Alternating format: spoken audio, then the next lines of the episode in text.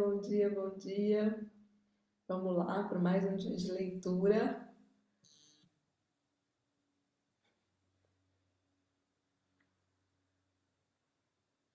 Bom dia, agora bom dia aqui também no Instagram, já dei bom dia no Facebook.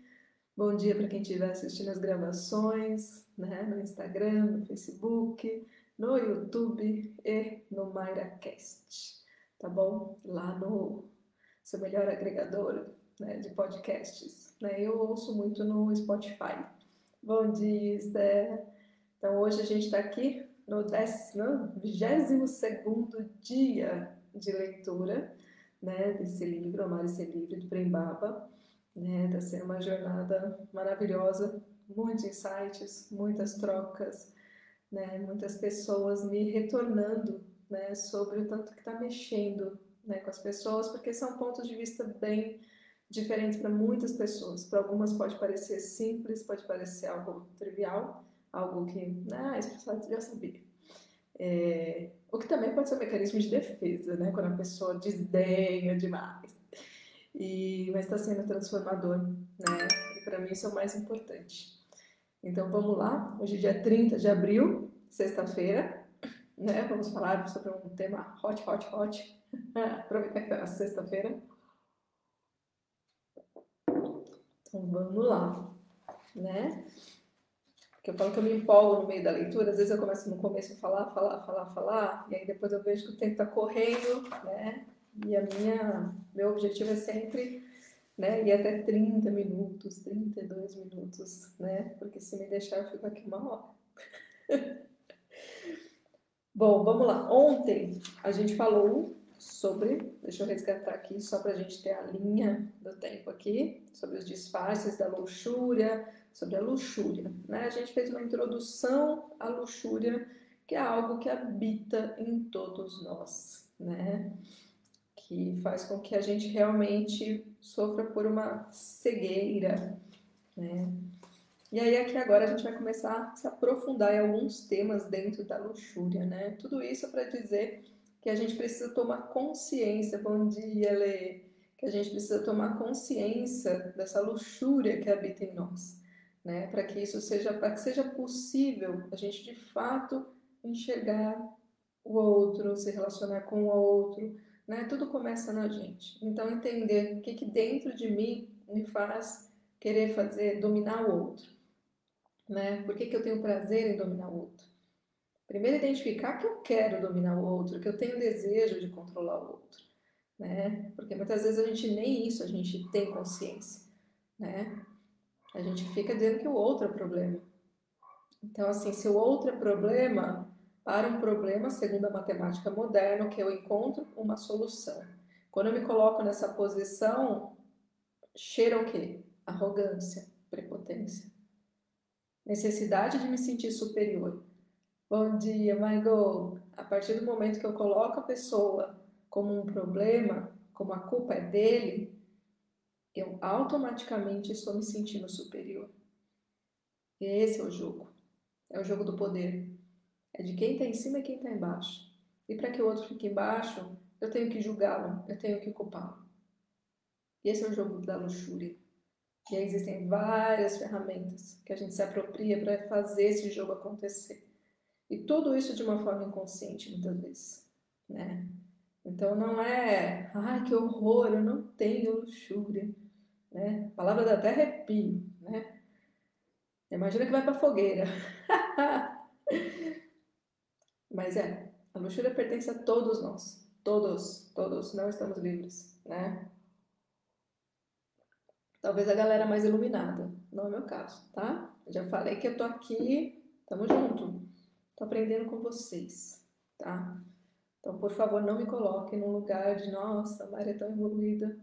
Se eu tô lendo esse livro é porque eu tô aprendendo, né? Senão eu nem precisava mais de livros, eu acho. Não sei. Não sei se eu vou chegar nesse lugar um dia também. Mas, enfim, então vamos para a leitura, né? Hoje o texto é compulsão por sexo, dinheiro e poder. E aí sempre preste atenção que nós estamos falando sobre compulsão, né? Algo que realmente já entra numa categoria preocupante, né? Quando a gente precisa de, quando existe necessidade de, né? Que sexo é bom, dinheiro é bom, poder é bom. Né? A questão é quanto de mim precisa disso? quanto de mim precisa disso? Quanto de mim precisa? É uma necessidade o sexo, o dinheiro, o poder. E é aí que a luzinha vermelha acende. Né?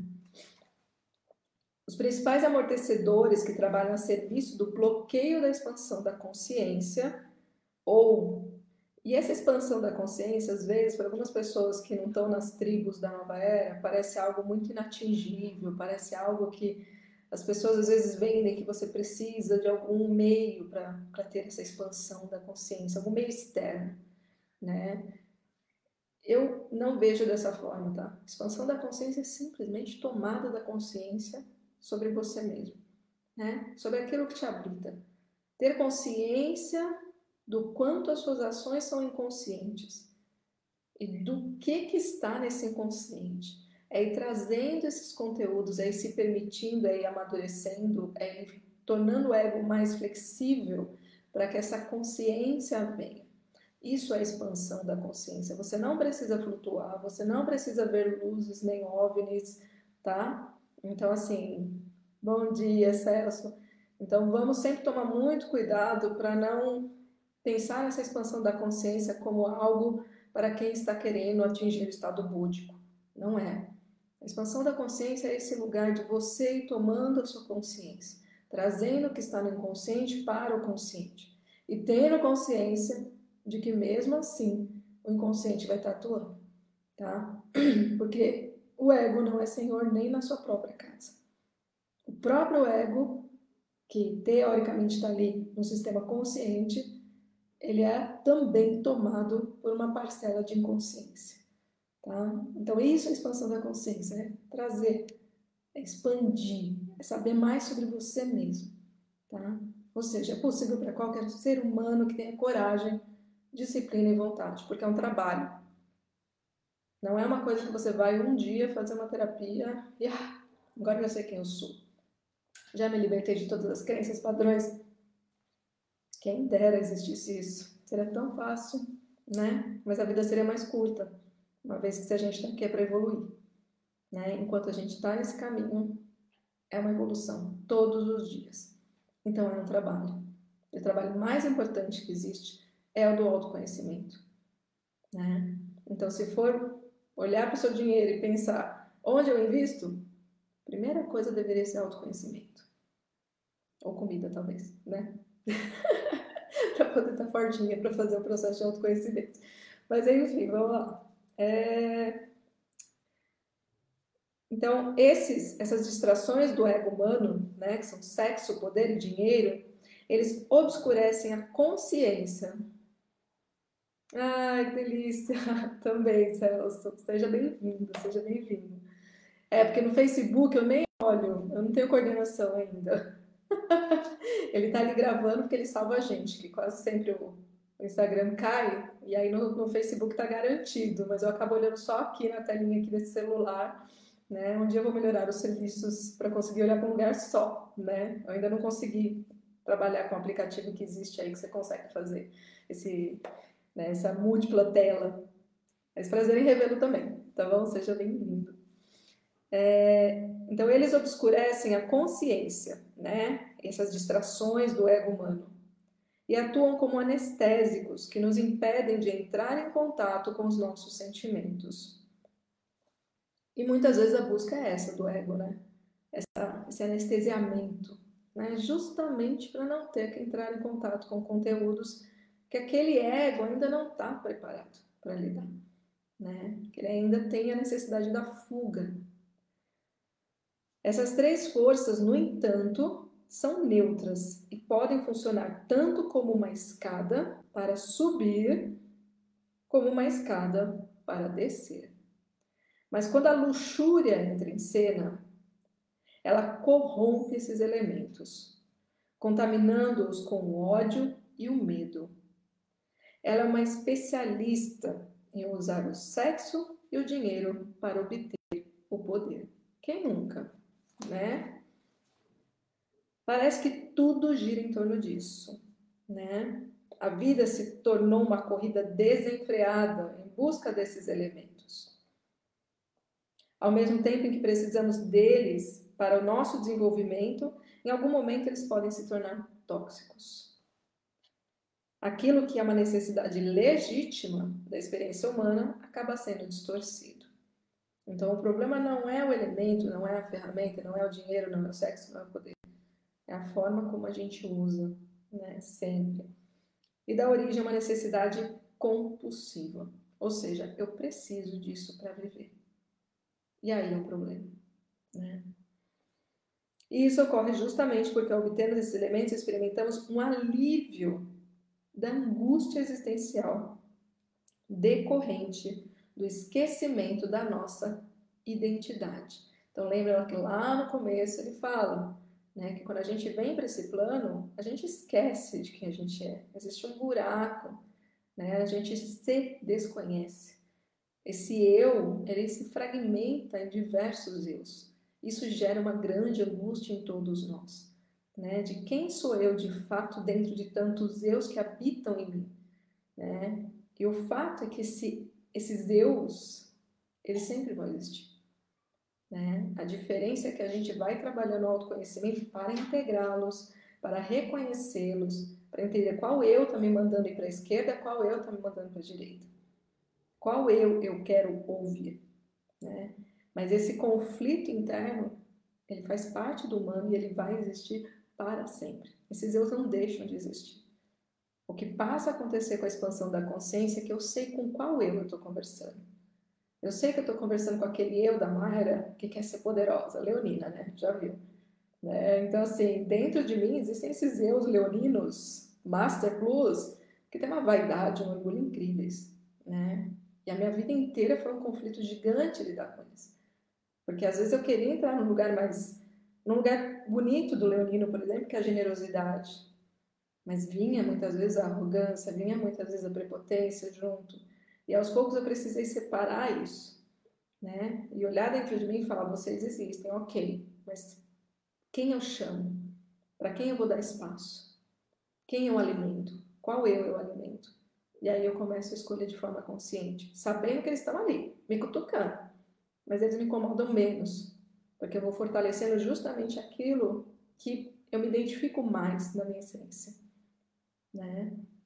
Mas é uma batalha inteira, né? Tem um vídeo da Maria Homem, né, no YouTube, dentro do, do YouTube da, do Casa do Saber, que é maravilhoso, aliás, esse canal do YouTube, e ela fala sobre isso, do, do eu contra si mesmo.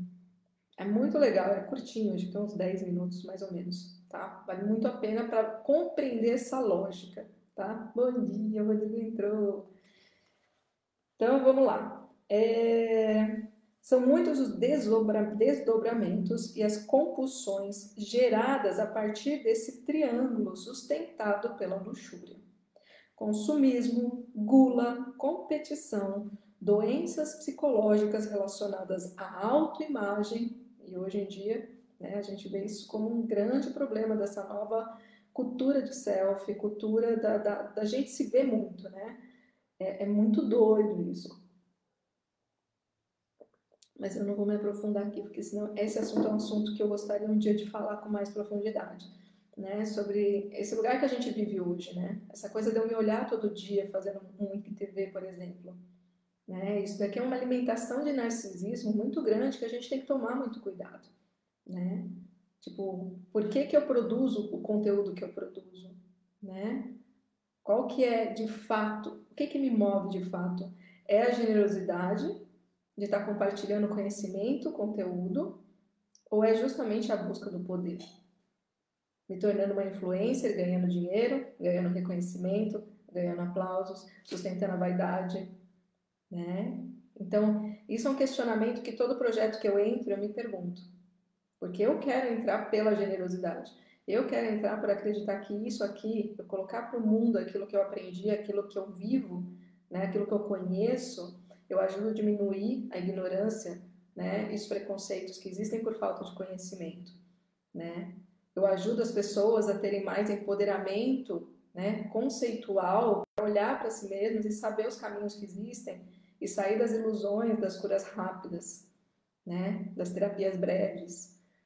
Então eu penso muito nisso e das pessoas terem cada vez também mais capacidade de percorrerem uma parte desse caminho sem precisar do, de um terapeuta, de ela ter também essa autonomia, porque muitas pessoas não têm como pagar. O sistema de saúde público não suporta dar atendimento psicológico para todas as pessoas, o que seria maravilhoso. Né? Em alguns países, principalmente na Europa, fazer terapia é a coisa como se você toma café, toma, todo mundo toma, né? vamos dizer assim, por exemplo. Né? Você vai ao banheiro, terapia é como ir ao banheiro, por exemplo, na Espanha. As rodas de conversa, as pessoas simplesmente estão lá conversando, ah, eu também falei isso com meu terapeuta, ah, meu terapeuta me trouxe não sei o quê. É a coisa mais comum do mundo. Então, quando eu me proponho a fazer um projeto, eu sempre me pergunto qual Mayra deseja estar aqui todo dia às sete da manhã. É a Mayra que quer sucesso, reconhecimento, poder e ganhar dinheiro? Porque se é essa Mayra, esse projeto não vai para frente. Porque eu já passei por isso. A Leonina já me dominou várias vezes. Né? Vou entrar numa live para ter 10 pessoas, 5 pessoas. Imagina, sou muito maior que isso. Vamos propor a isso? Que absurdo.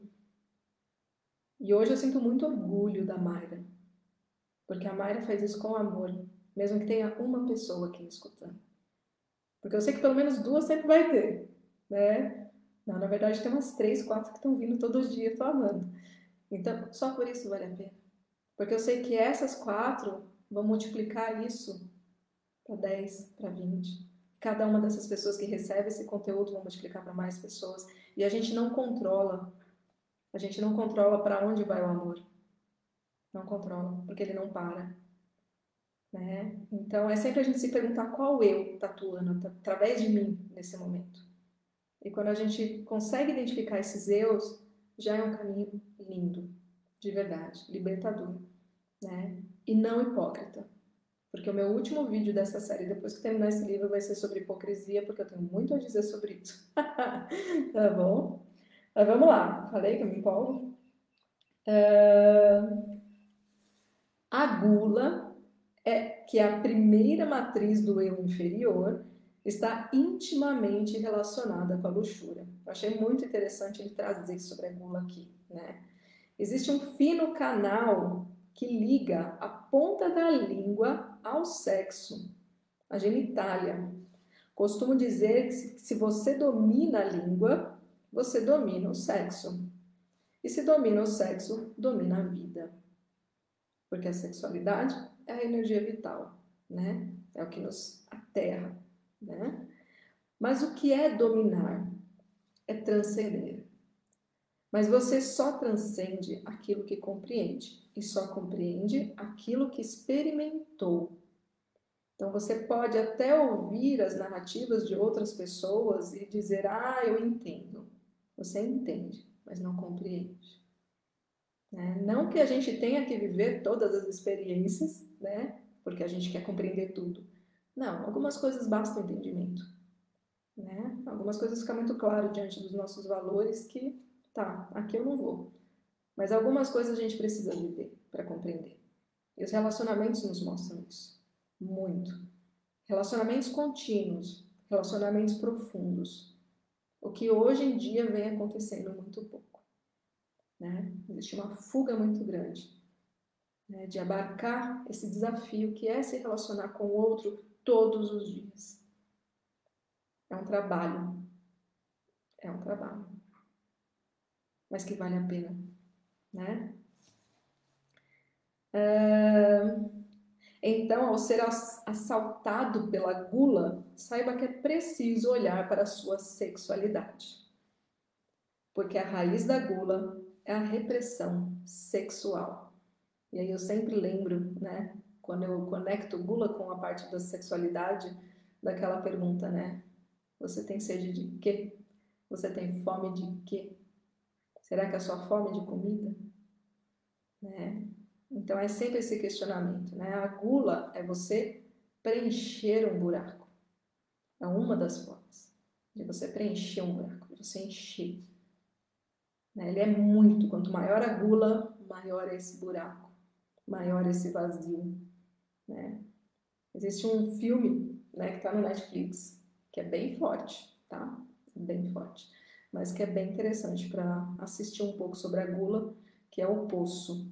Né? Um filme forte, né? esse ano ele ficou meio em alto, ano passado, por conta da pandemia, porque ele mostra uma situação assim que conversa muito com as situações que a gente está vivendo na pandemia. Então vale a pena assistir, tá no Netflix, tá?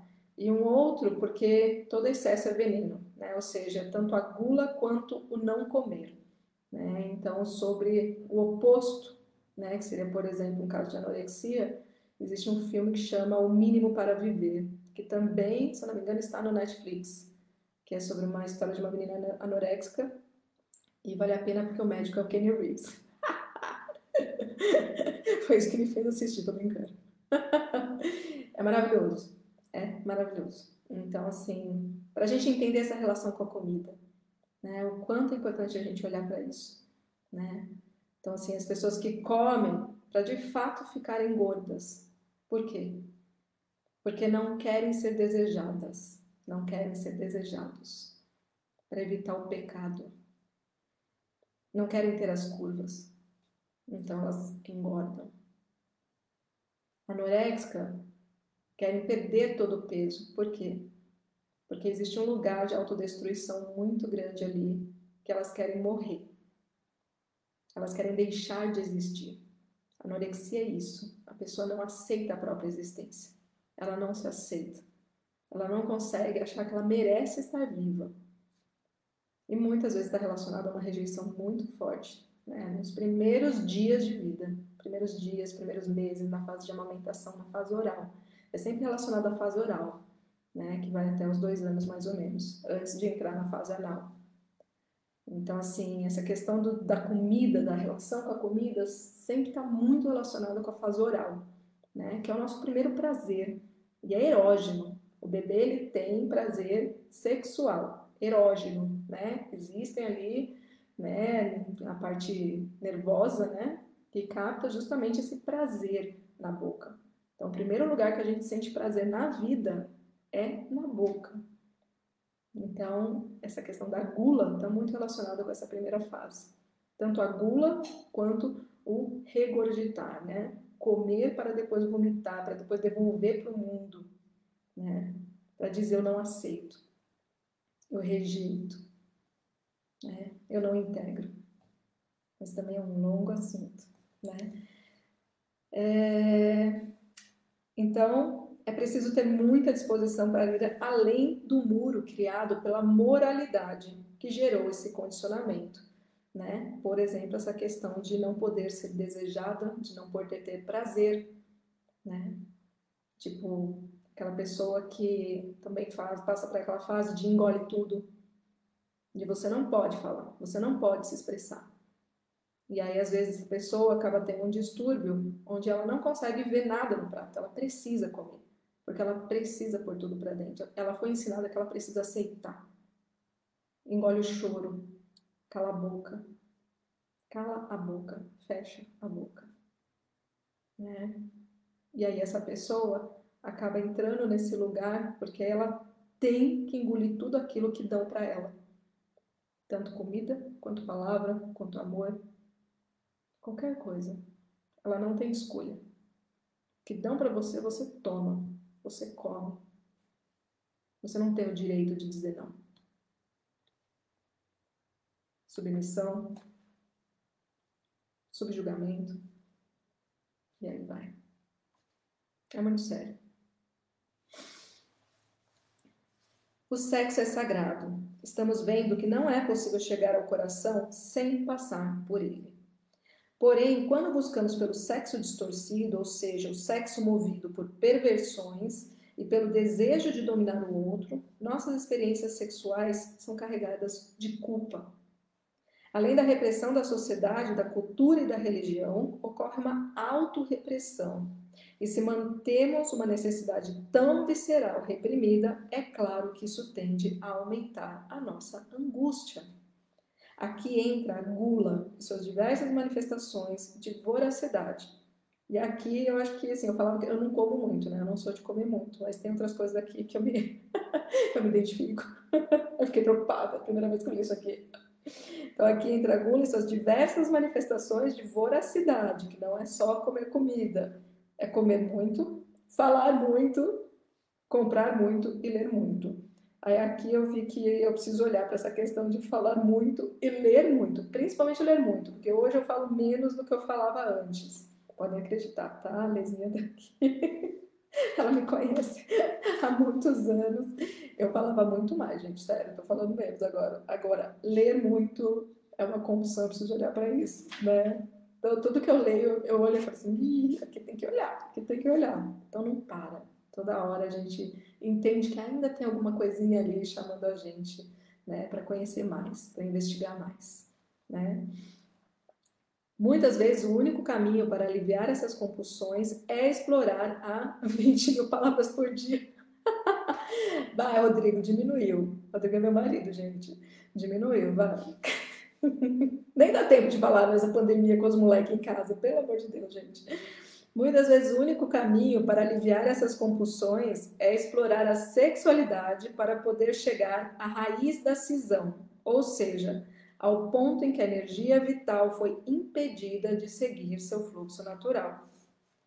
Há um indicador muito claro para sabermos se temos ódio e medo por trás das nossas ações. A culpa. 19.500, da puta. É. Ó, há um indicador muito claro para sabermos se temos ódio e medo por trás de nossas ações. A culpa. Se existe luxúria usando sexo e dinheiro, inevitavelmente existe culpa. Ninguém sente culpa por amar. Cara, essa frase, quando eu li a primeira vez, eu fiquei assim. Ó. A culpa só é possível quando não amamos. Ela existe quando estamos atuando como canais de ódio. Ou seja, quando estamos machucando a nós mesmos e ao outro. Mas a luxúria também cumpre um papel dentro do jogo divino. O sofrimento é uma mola propulsora e um guia para o trabalho de transformação. Ah, tá, porque aqui ele fala assim. Mas a luxúria também cumpre um papel dentro do jogo divino. O eu inferior também nos leva para Deus, porque é através da percepção do sofrimento que nos movemos em direção à liberação. O sofrimento é uma mola propulsora e um guia para o trabalho de transformação. Aos poucos vamos nos dando conta de que onde há sofrimento, há trabalho a ser feito, há segredos guardados, há tesouros a serem desenterrados. Se a vida é relacionamentos, se o masculino e o feminino buscam se unir, se essa é realmente uma passagem inevitável para a experiência da unidade, a luxúria vai nos mostrar tudo que ainda não foi devidamente compreendido e integrado dentro de nós. A porta se abre justamente no ponto e no momento em que tomamos consciência de que queremos fazer do outro um escravo, que queremos dominá-lo.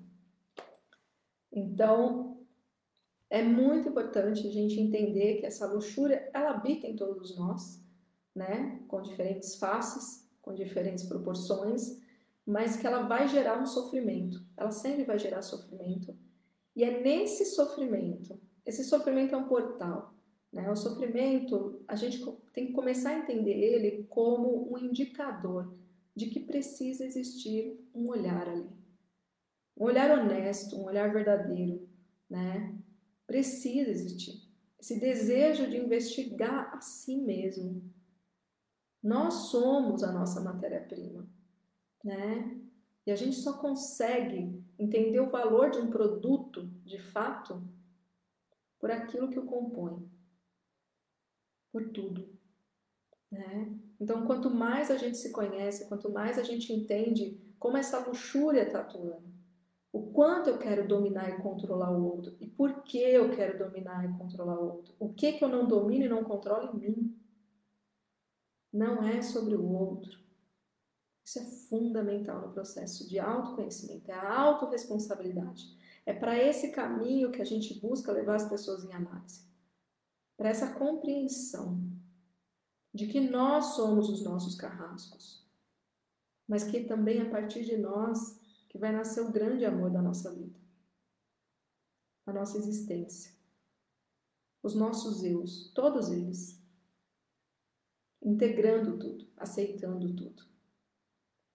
É, e com isso a gente liberta o outro dessa carga, dessa cobrança.